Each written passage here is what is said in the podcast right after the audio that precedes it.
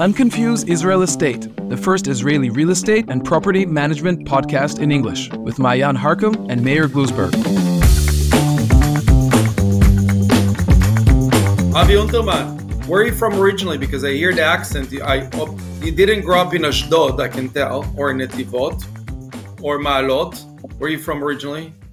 Uh, it depends how much time you have, but to cut a very long story short, I grew up in, I was born in Australia. I grew up in England. I lived in Israel for a while.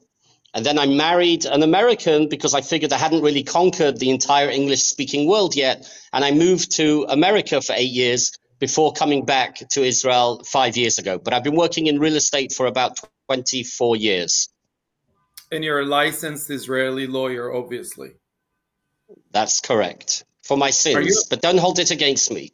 Are you licensed also somewhere else in the world? No, I just focused on my Israeli license, getting admitted to the bar in Israel, which is no simple feat for a foreigner. And uh, I've been working here and focused on Israeli real estate ever since. One of the advantages of working with you, you are for Israelis, you're totally Israeli. You understand the the market here and the legal atmosphere, and uh, you can still speak the language of everywhere else that you that you had relationship with women, Australia, England, and uh, the U.S. Uh, that's right. That's definitely an, an advantage that I have. Um, you have to obviously know how to act in Israel, uh, and you have to know how to speak to clients who come from all sorts of different backgrounds and mentalities. Actually, in my office, I have a, a French speaking uh, paralegal and an, uh, an intern, a mitmacha, who speaks uh, Hungarian and Spanish. So we basically have most of the Olim world covered. Um, but you still have to be able to explain everything to them in a language they understand and also to negotiate in Israel. And sometimes I'll be having a conversation I remember once my wife heard me negotiating with another lawyer where I was very emphatic and, you know, saying, uh, Zelo yikre and uh, Ein matzav. I'm really yelling at the guy in a very firm tone. And then at the end of the long conversation, the negotiation, Tov, Beseder, Todarabah, Shabbat Shalom, Nishtamea. And she looked at me at the end of the call. She said, What the hell happened there? You were yelling at him. You were screaming at him. You were saying over my dead body. And then at the end, you were best friends. And, you know, I'll see you next week. And I explained sometimes that's how you have to do things in Israel to get things done. At what stage do we introduce the lawyer if we work with foreigners? There's no stage that's too early. Um, and the reason is, and the reason is, this is one of the most crucial elements that the people have to understand. Foreigners are so, especially those that have bought or sold real estate abroad, they're so used to their way of doing things. They have a whole set of assumptions that this is how it works in America, Australia, England, Canada, that this is how it's supposed to work in Israel. And I always say to them at the very beginning forget anything you think you know. Uh, there's a phrase from the Wizard of Oz we're not in Kansas anymore, Dorothy. You, you're in Israel. And you have to, you know, you have assumptions, and there are there are technical terms like closing, exchange. I tell the clients we're not going to use those terms because they mean they have such loaded terms for what you're used to that is very different here. And that can sometimes be the hardest point. So the earlier they get that advice and the earlier somebody walks them through, obviously your job is to show them the properties and talk them through the various aspects of the market. But there's so many other assumptions they have that are completely different in Israel that the earliest that I can sit with them, review the various taxes, the various payments, uh, the budgetary aspects, the registry questions, the negotiation, the contingencies, all of that is so different. It's good to get them a good framing up front. I've had deals fall apart where, you know, the terms come to me and I and th- that's the first time I'm speaking to the client, and I've had a deal where the client didn't realize that he has to pay his broker. Why in the United that's, States? That's my next question. We also see that in the the contract with the real estate agency. So it's really, really like in the beginning stage that you need a lawyer to, you know, company through the whole process. Yeah.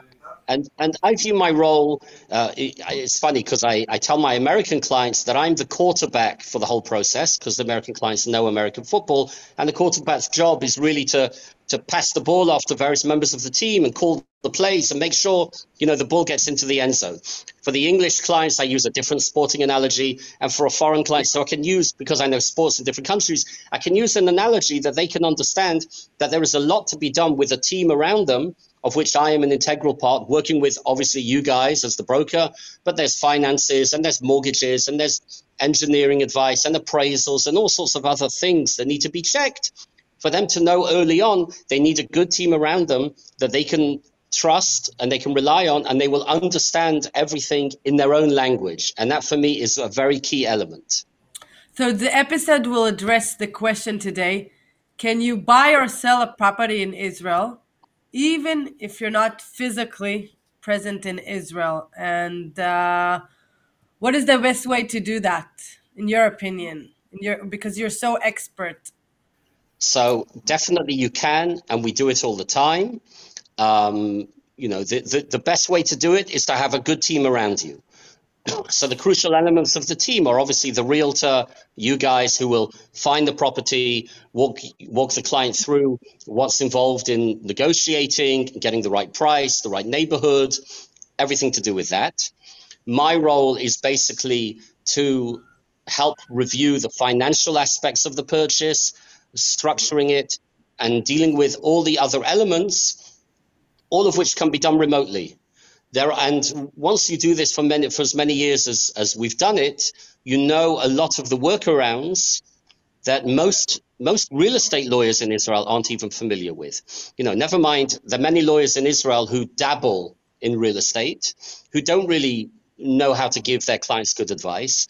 And uh, the clients unfortunately don't know that their lawyer is not as expert or familiar in many of the easier ways of doing things um, because they're not, you know, as expert in dealing with foreign clients. So, for example, there are many clients who are told you have to go to the Israeli consulate to sign all the documents.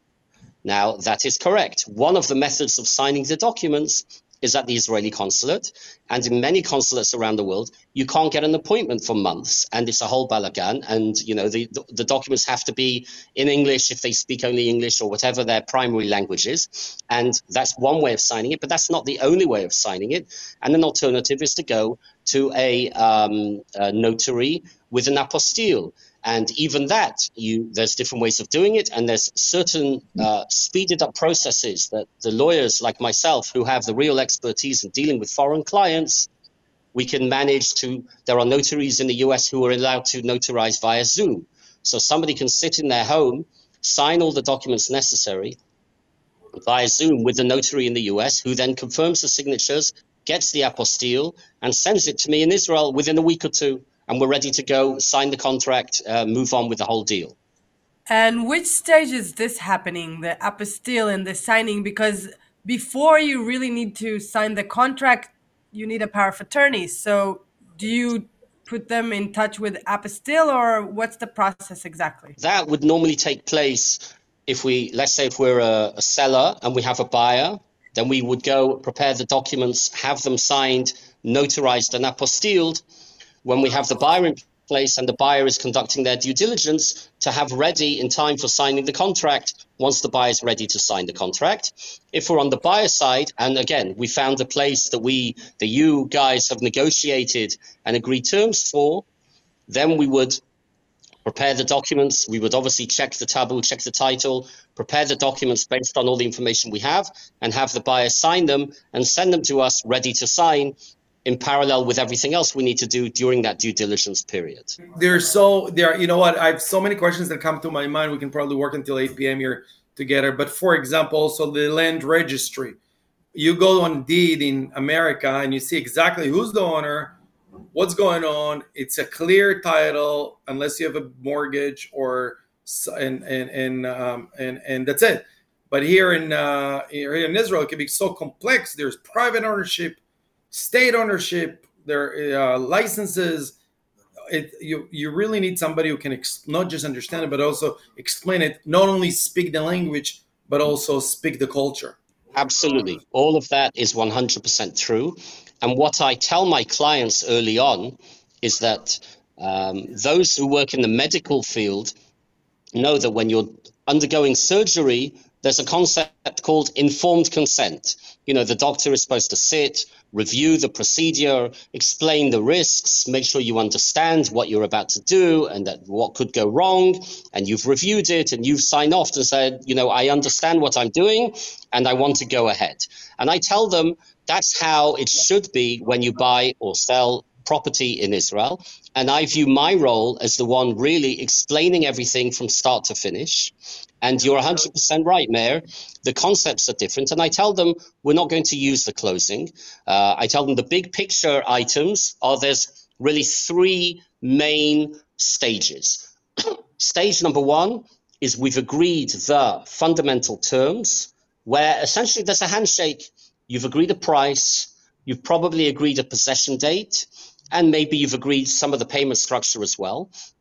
And the parties have shaken hands to say, we have agreed these basic terms, and we will work in good faith that if we can finalize everything else we need to do, uh, we will sign a contract together. Our lawyers will sit down and sign a contract within the next couple of weeks or so, two or three weeks on average is the time frame.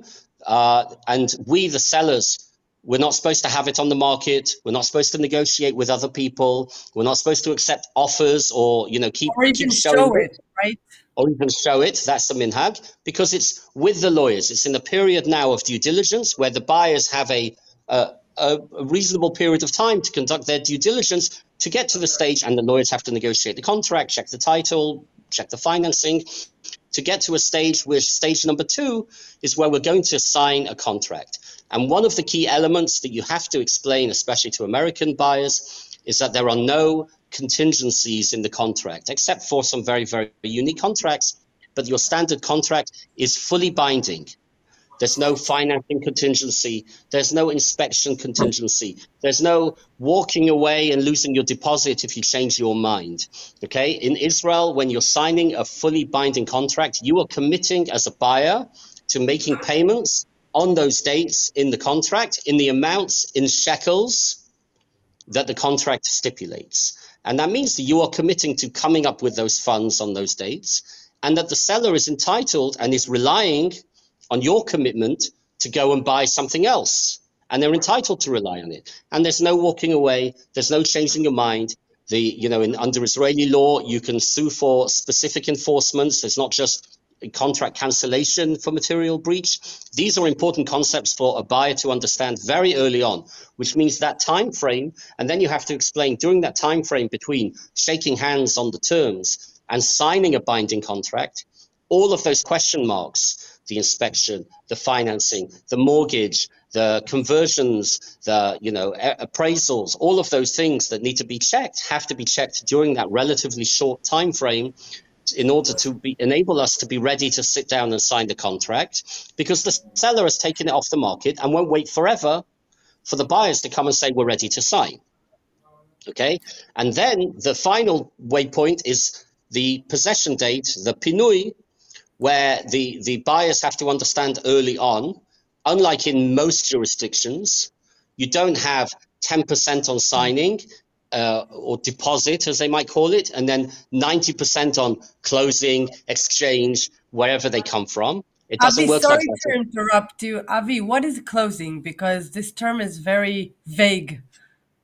It, it, that's why you should never use it because for an American, a closing uh, or for a British for the exchange, it's where a lot of the stuff that we would do on the contract signing, they would do at the closing. That's where the payments get made. That's where the possession gets transferred, things like that. And it's such a loaded term that I refuse to use it. Okay. And I use What the terms. use? In, what do you use in um? Uh, So I use the terms. You know, we've agreed that we've agreed the basic terms. Now we have an obligation in, to act in good faith to do our due diligence as a buyer. We have the contract signing date where everything is binding. sometimes I'll use a, a poker analogy where you're you're pot committed, you're all in, right? You, you know you can't pull out, you can't fold, you're in the game, you've put all your chips in, you know, even if it's spread out over time. So there's the contract signing, and then there's the possession date. The possession date is going to be in almost all deals the final payment. And the important point that a buyer has to understand up front is that those payments are going to be spread out and as you know, there's a lot of um, flexibility and negotiations as to how to make those payments. And very early on, I walk a buyer through because, for example, a buyer might be assuming, okay, the possession date's in the summer. Uh, I'll put 10% down now and I'll pay 90% in the summer. So my first thing is to explain to the buyer that's not how it works. If you agree the terms now and we want to sign the contract in the next few weeks, you're going to have to be paying more over time. Number two is if you have all the cash in dollars, the dollars might cover the, the shekels you need it to today, but that doesn't mean in a month, six months, nine months, it'll cover those uh, those shekels. I don't like risk. I've seen people get burned by currency fluctuations, and my recommendation is if we know we're going ahead and the money's available, we should convert it and take that risk off the table.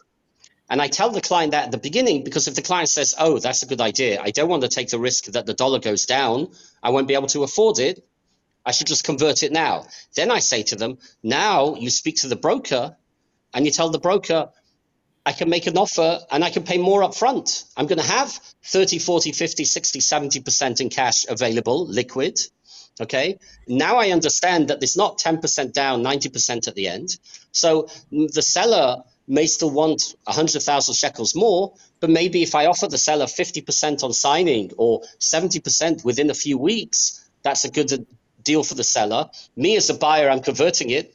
Why don't we do that? But let me ask you something. Uh, there is no law how much, if we don't buy firsthand, there is no law that says how much you have to pay in the beginning and the middle and the end. So, what's usually um, acceptable in those in those deals? Good question. On a on a purchase from a developer from a kablan, right? That's not not ready yet, meaning the payments are the possession date is somewhat sometime in the future. There are certain laws that protect buyers that state that the buyer can only pay above a certain amount provided the developer has the protections that the law requires, which is usually a bank guarantee. But as long as our buyer, our developer has can issue a bank guarantee, there's no law limiting when and how the buyer can pay, as long as the buyer gets the bank guarantee for each payment. So that's something that's important for the for your your average foreign buyer to kind of understand that the payment structure is flexible, that they will be protected either in a in a in a buying from a developer they'll get a bank guarantee, or in a second hand deal as long as it's in the tabu, they'll get a note in the tabu, and that there is an expectation for payments to be made. So it doesn't matter if you pay 10% now and then another 30, another 30, another 20 over time, or you could pay 50% and 20% and 20% if you have the money available, and that can help the seller.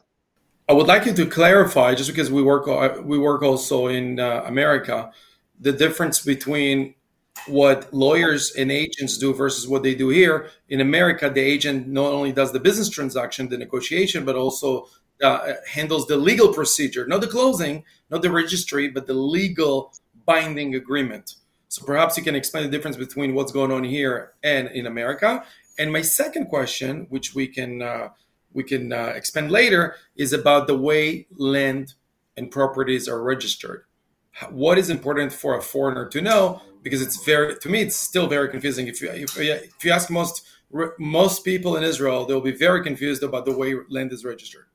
So, Meir, to answer your first question, I like to tell my clients that there are a lot of lawyers in Israel, and all these lawyers need a job.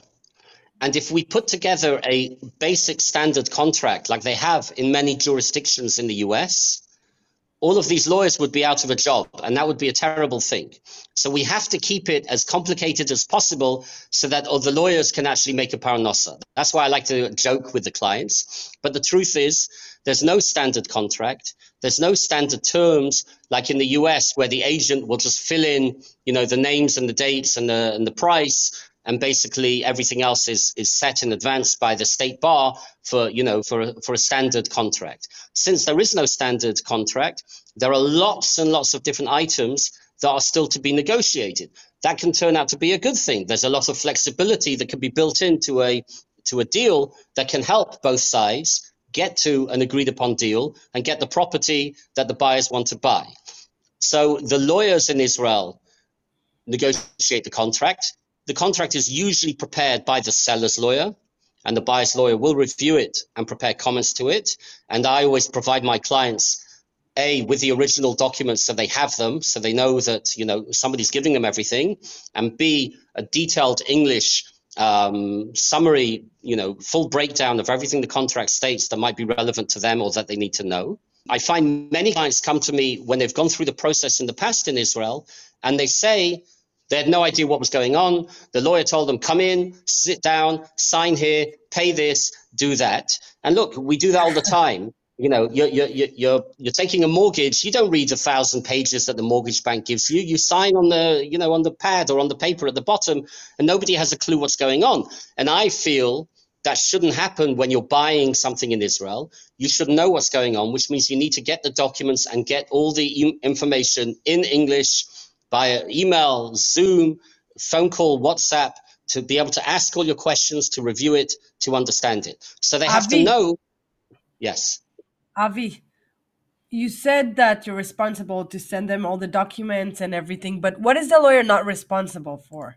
Uh, from a, a legal um, malpractice perspective, the lawyer is pretty much responsible for everything okay and the the there's a lot of suits against lawyers for malpractice in real estate deals. And the main reason for that is even your regular you know run of the mill israelis don't know what's going on.